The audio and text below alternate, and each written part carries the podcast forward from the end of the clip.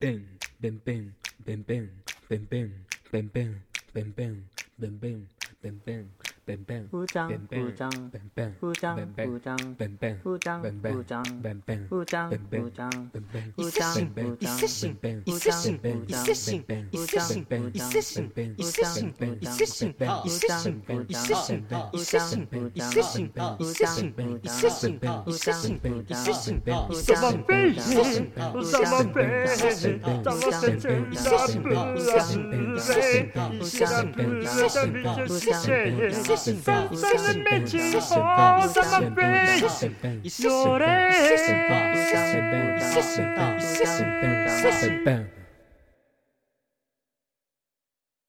ラジオコケティッシュ、えー、今回がですね第228回になるんですけど、まあ、我々もねあの第31シーズンで新生ラジオコケティッシュとなりましたので、やっぱりねなんか新しいことそういえばなってた。をしていくということもありますし新たなねリスナーの方もねこの新生ラジラジオコケティッシュにね注目していただいてるんじゃないかと思いまして。一回休んだみたいなね。まあここは ここはやっぱりあのいつも適当なことばっかり言ってるベンという、ね、キャラクターだけではなく僕が本業としてやっている音楽家としてのベンのねあの面も見せておこうと。そしてあの女性人気というものをねちょっとあの保っておこうと思いまして今回はあのです、ね、音楽の話をしようと思うんですけど、まあ、私あの音楽家なんですよ。なので 本当か？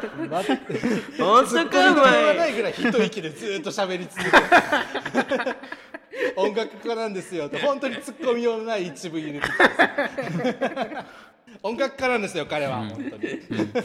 かも結構ねいろんな分野にわたって活躍している音楽家なんですけど、え？さ本当こそうなの？ツッコミどころいっぱいあるところ用意して最後の2分ぐらいツッコミどころ全くないの発するのやめようよ。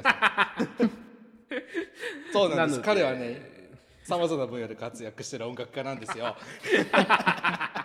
もありがとうございます。なのであの何でも僕喋れるんであの今回はですね、あのなかなかやっぱねこのラジオクディッシュのみんなとこうやって週に一度ほど何時間も何時間も喋ってるんですけどそれでもやっぱねこの年になってまあ音楽を今でも少なくとも仕事としてやってるのは僕しかいないですしそんなに音楽の話をすることもなくなったので、そうだね。ここらでねちょっとあのやっぱラジオコケティッシュの今参加してくれているターゾマウーちゃんの3人が普段、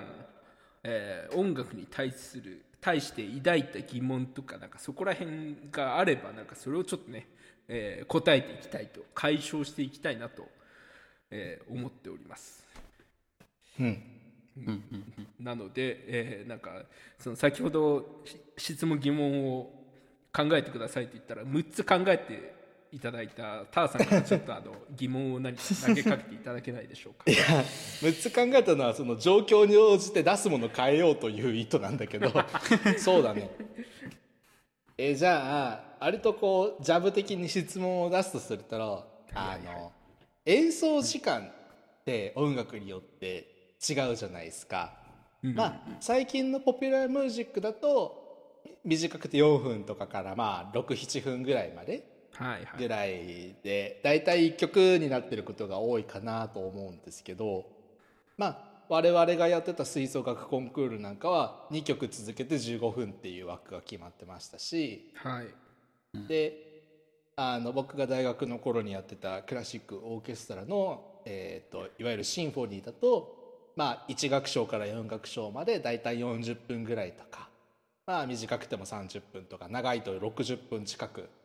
の音楽プログラムっていうことがありますけれども。はい。でここで気になったのが通して演奏した時に演奏時間が長い音楽って例えば2時間とか3時間とか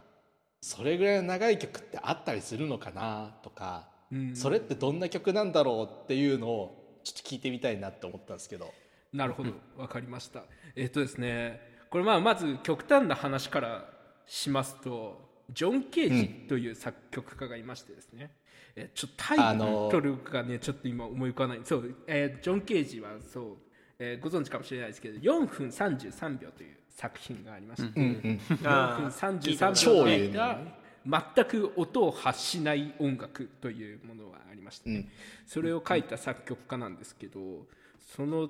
そのジョン・ケージがですねちょっとタイトルちょっと調べさせてくださいね。えーっと世界で最も長い、えー作品を書いておりまして。ほう。世わ界でも最もジョン・ケージって本当うん。えーっとギネスオルガンのそうギネスギネスにも認定されております。えーっとオルガンのための作品なんですけどパイプオルガンの作品ですね。はいはいはい。えーっとオルガン 2ASLSP という曲ですね。おえっとこのねなんだっけ。as slow long slow possible みたいななんだっけね。as slow as あ possible そう可能な限り遅くという意味なんですけど、なるほど。でこの作品なんと、えー演奏時間639年ですね 2時間とか殺す気か。3時間とか言ってたところから桁が違いますね。はそうなんです。えーっと確かドイツのねえーっとドイツ中部のどこかの町のえーっと教会にあるオルガンで、今も今も演奏されてるんですけど演奏されている。うん。もう結構前から2000 2000年ぐらいから確か演奏が始まって終わるのが2600何年みたいな 作品。なんですやばいね。え？最初から最後まで聞いて終わった時に拍手する人っていうのがいるとしたら637年生きてるってことか。そうですね、まあ、これはまああの、厳密な厳密な時間はないんですよ。そのまあ可能な限り遅くということなんで、その中である設設定そのテンポの設定をして、うんそうなった結果639年という演奏時間になるという639年はい。ね、はい、というのが、え。ーっとまあ、最も長い曲で、まあ、でもそれはとてもじゃないけど、まあ実演に番外みたいな。そう極端な例で実演とはちょっと関係ないものなんですけど実演される実際の曲でやっぱりすごく長い曲っていうのももちろんありましてそれこそワーグナーですね、リヒャルト・ワーグナーという作曲家がいましてその人が書いている楽劇オペラなんですけどオペラの中にはやっぱり4時間とかのそのまあもちろん幕間の休憩などはあるんですけど その演奏会単独では4時間。でまあもっと言ってしまうとその作品は3部作とかであの合計12時間みたいな作品。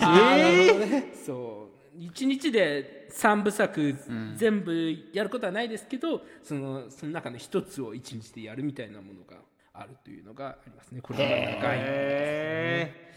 気合い入れてんな。集中がね。いやあのお恥ずかしい話なんですけどあの僕はクラシックの音楽会とかに行って寝てしまったことっていうのが何度かあってですね、はいはいはい。まあ、大体こう俺も仲後間半の中盤ぐらいになってくるとねちょっと日頃の疲れが出て眠くなってしまうことが時々あったりするんですわけど。かる。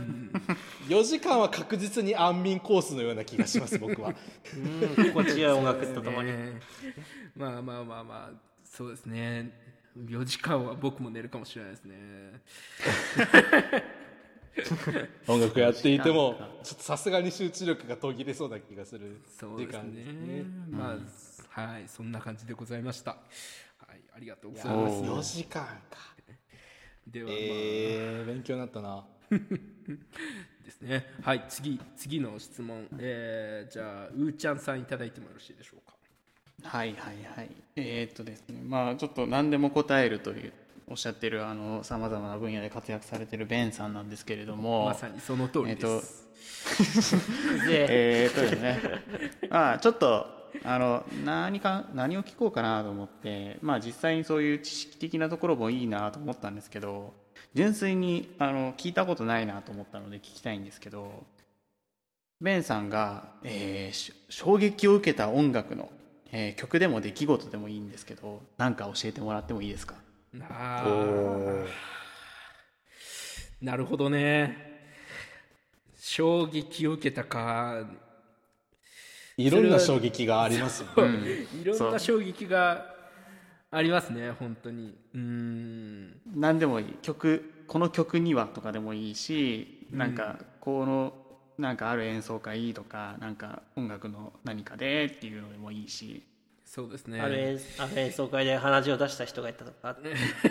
まあまあ。まあそれも衝撃ですけど。じゃあ2つ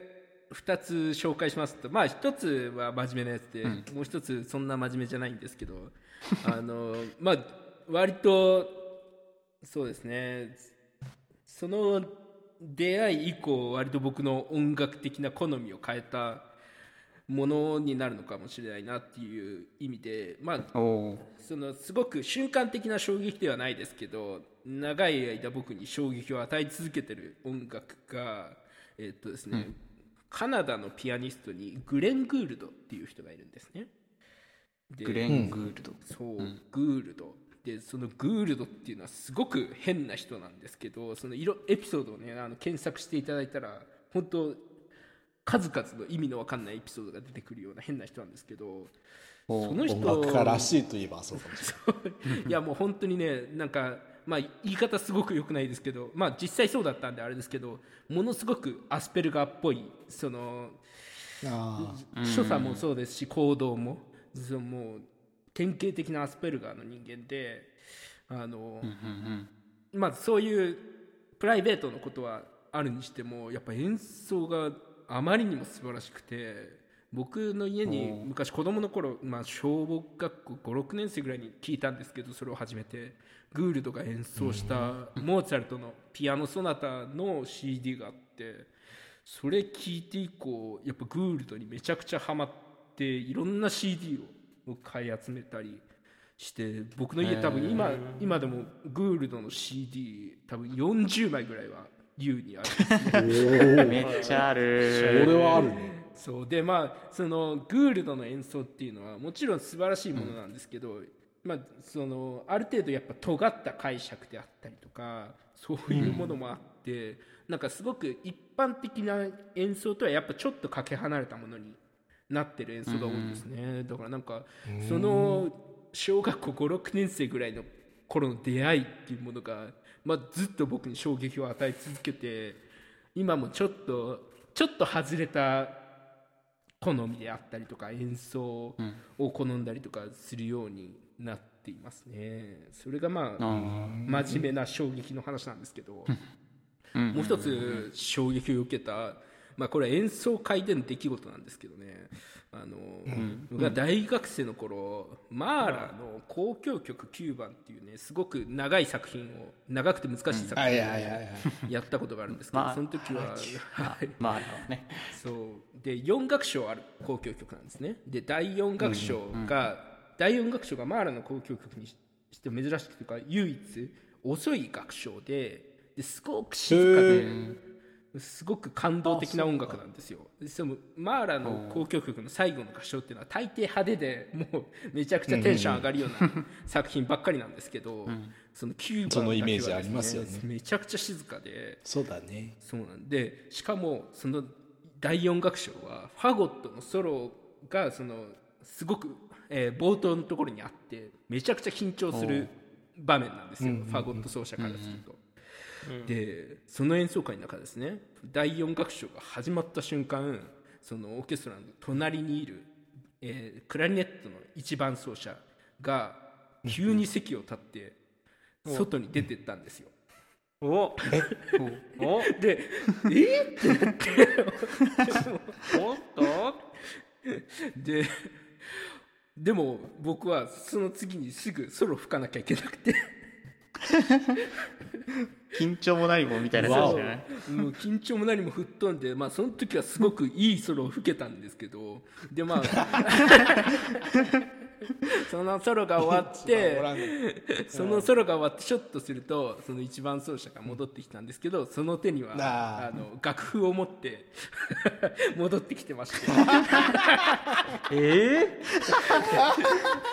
ほそうよりにもよってその第4楽章の楽譜だけ楽屋に置き忘れてていやでこれゲハはとかねゲネプロでそういうことはギリあるかもしれないけど本番はやばいっすね。いやー本当ねこれはちょっと衝撃でしたね。やばいね。まあさすがに楽譜ないと吹けないか。そうだね。さすがにアンパーしだよなシンフォニーを。そうですね。いやーまあいろんなことがありますね長く音楽をやってると。なるほどな。ね。なんかでなんかもめちゃくちゃ目立つだろうなそれ客席からさ。しかもさすがにさ楽譜持ってきたら気づくじゃん。あいつ楽譜忘れてる。あいつ楽譜忘れてるよってね。恥ずかしいな。いやもう本当忘れられない本番ですね。はい。それは忘れられんな。でもこれ。これ何年か後に聞いたらこれ何年か後に聞いたらまた変わってるかもしれないからな。そうですね、まあ、まあ今となってはもう笑い話ですけど、やっぱその時の僕の、うん。やっぱ心の中はもう意味が分かんなかったですね。本当に。どういうことってね。そう。んはい。ということでございました。ありがとうございます。えー、ふぐちゃんさんありがとうございました、ありがとうございます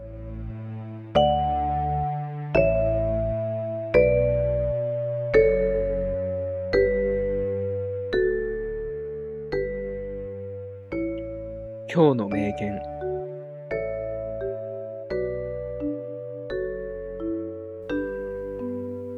When you hear music after it's over, it's gone in the air. You can never capture it again. 一度奏でられた音楽は空に消え、二度とそれを捉えることはできない。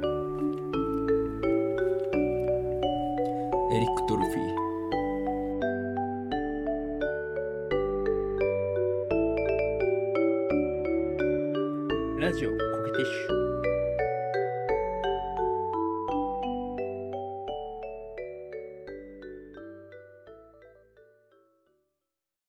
それではちょっと不安ではございますがゾマさん何か質問ございますか？あ前振りが良くないのよ。ー そうなんだよ。ちょっと気になることがあってな音楽で、うん。不安だわあのねあの流行ってあるじゃないですかやっぱり音楽にも、はいはいはいはい。うん。それはどの分野でもやっぱりロックの分野でもあのポップスでもあのオケとか吹奏楽でもあるとは思うんだけどもその流行って音楽でも繰り返されてたりするんですか？やっぱり。なんか流行って繰り返すものっては聞くんですけど例えば。ポップスは特にちょっとなんか,、なんかそういうのがあったりするんかなと思って大衆なるほどね。音楽の流行りっていうのは繰り返されるイメージがあるから。実際まあオケとかでもそういうのもあるんかなとか。ありがとうございます。あのなんか思ったよりもまともな質問が来てちょっと面食らってるんですけど。はあ？まあそうですね。そのとまずそうですね。クラシック音楽の話をしますと割とそのクラシック音楽ってその芸術音楽としてあるのでその常に前の時代を否定することがその新しい芸術を生み出す原動力になっているという側面がやっぱ強くあるんですね。なるなので、そうバロック古典ロマン派と進んでいくんですけどその中で一つ前の時代にやってたようなことを否定しながらその新しいことを生み出していこうというところが一つあるので、そういう意味では、まあちょっと前の流行を繰り返すことっていうのはあまりないんですけど逆にその100年単位200年単位で流行が繰り返すということはありましてそのあそれこそ20世紀の前半に、えー新古典主義という、えー作風が生まれたんですけど新古典主義古典主義っていうのがやっぱり18世紀くらいにあったんですけどその18世紀の、えーっとやっていたことを20世紀前半の今風の音楽に、まあ、リアレンジして、えーっと新しい音楽として、えー作る。その和声などその和音の構成とかもやっぱり時代を追うごとにどんどん複雑化していったりとかするんですけど、まあ、その複雑化したニュアンスを前の時代のスタイルと、えーに、えーと当てはめて作ったりすることによって、えーまあ、新しい芸術として生み出すみたいなやっぱ潮流もありましたのでやっぱりそういうことを鑑みると、まあ、クラシック音楽の中でもスパンは広いとはいえども流行が循環するということはあるとは思いますね。うんうんでなるほど。それこそそうですねポップスそのポピュラーミュージックにおいてはですねそうだな。それはもちろん流行がその循環するということはあると思うんですけど、そうですね。最僕の個人的ななんか体験の話なんですけど、えっとですね、日本のロックンロールの話で、ハッピーエンドというバンドが昔あったんですね。でそのハッピーエンドっていうバンドがその日本日本語でロックを歌うという、えーまあ、音楽における草分けとなった存在なんですけど、へえそうそのハッピーエンドはですね、まあ、ぜひこれは知っておいてほしいんですけどそれこそ松本隆であるとかその細野晴臣であるとかそこら辺のもう、今やまあ今やもう本当に超ビッグネームになった人たちの集まりだったバンドでへえそうなんですね。だからもう本当一時代を築いたロックバンドだったんですけど、まあ、それもそんなに長く続くことなく解散をしちゃってちょっとまあ伝説のバンド的に扱われているものだったんですけど。それのハッピーエンドのちょっと、まあ、今からすると古めかしいサウンドをちょっと模倣したようなさ、えー、とバンドがありまして、えーそれが最近出てきたここ34年ぐらいかな有名になったのがネバーヤングビーチっていうバンドがありましておそうネバヤンとかや略されるんですけど そう、そのネバヤンがですね僕が初めてそのネバヤンを聞いた時これハッピーエンドそのままじゃねえかって思ってめちゃくちゃ個人的な嫌悪感を覚えたんですよね。おー嫌悪感。そうなんだ。へネバネバヤンは売れてるの？実際のところ。ネバヤンはもう最近は結構ねあのどんどん売れてきてある程度大きな箱でも全然ライブをやるようになったしやっぱりそうなんだ。やっぱフェスとかで結構いろんな夏フェスとかに出るようなバンドになってきましたしまだ全然伸びしろのあるいいバンドだと思うんですけど最終的には。でもまあその最初はまあそのあまりにもそのハッピーエンドのサウンド感であるとかその歌詞の傾向とかがなんかちょっと似ていて僕はそれがちょっと嫌だったんですけどまあ何何曲も何曲も新しい曲が発表されてそれはまあ嫌だとは思いつつやっぱ興味はあるので聴いてるとまあだんだんやっぱ彼らは彼らでまた新しいものを作ろうとしてるっていうのはもちろんあるのでやっぱそこを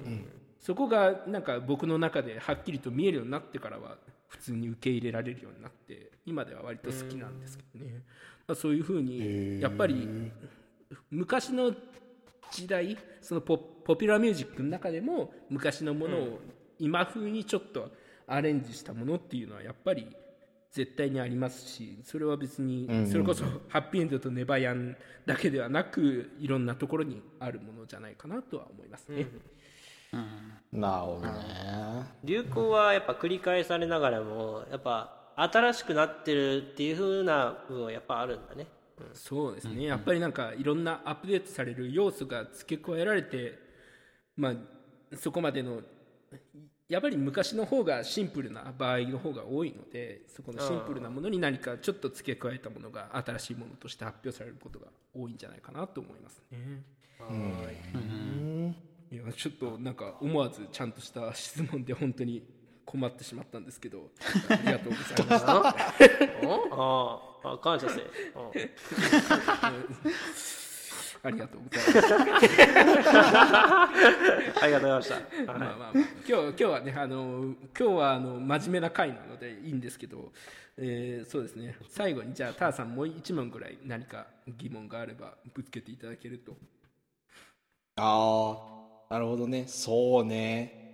まあじゃあちょっとシンプルに答えられるかなって思う質問なぶつけてみようかなと思うんだけどはい。あの楽器の分類ってまあ大きく分けた時に弦楽器と吹奏楽器と打楽器とみたいな感じで分かれるかなと思うんだけど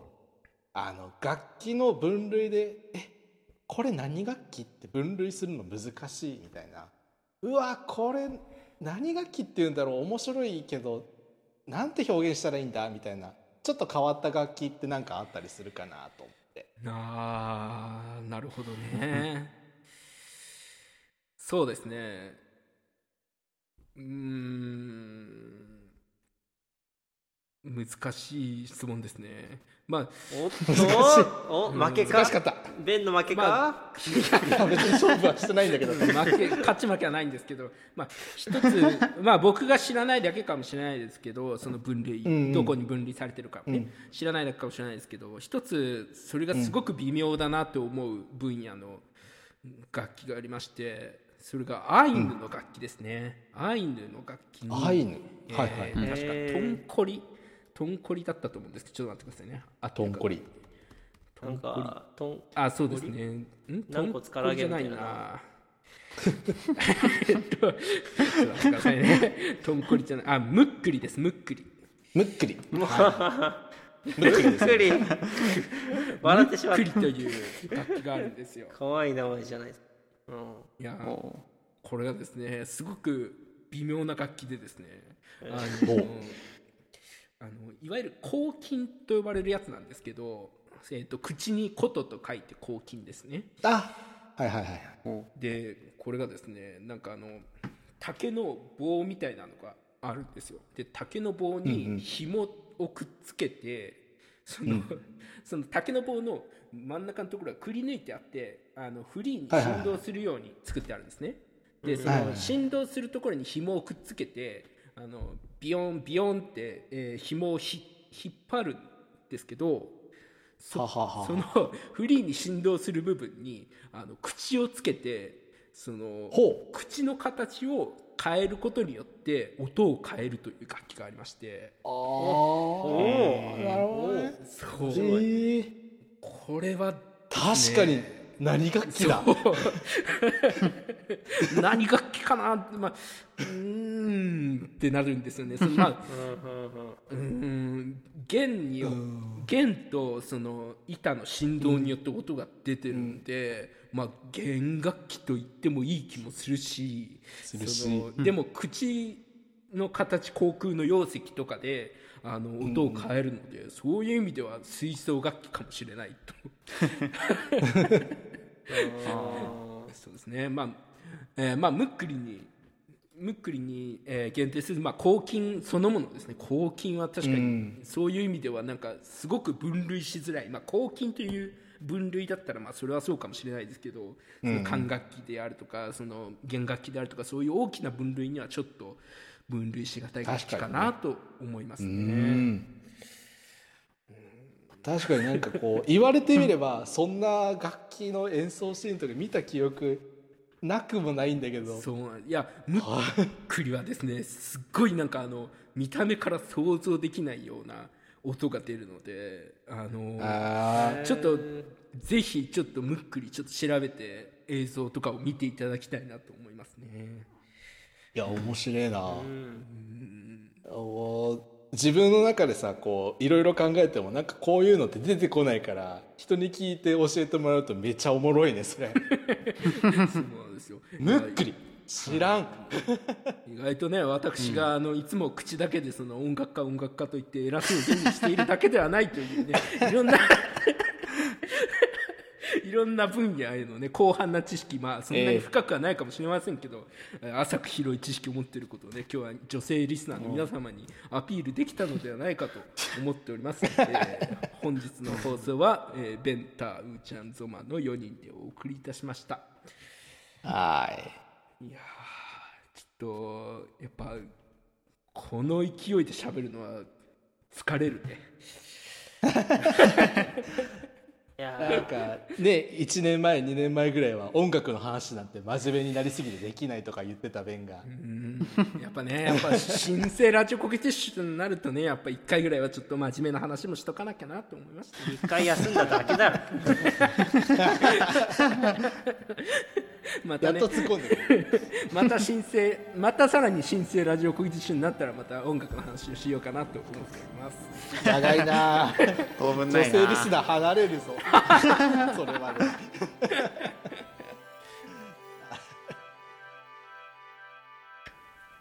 ラジオコケティッシュ。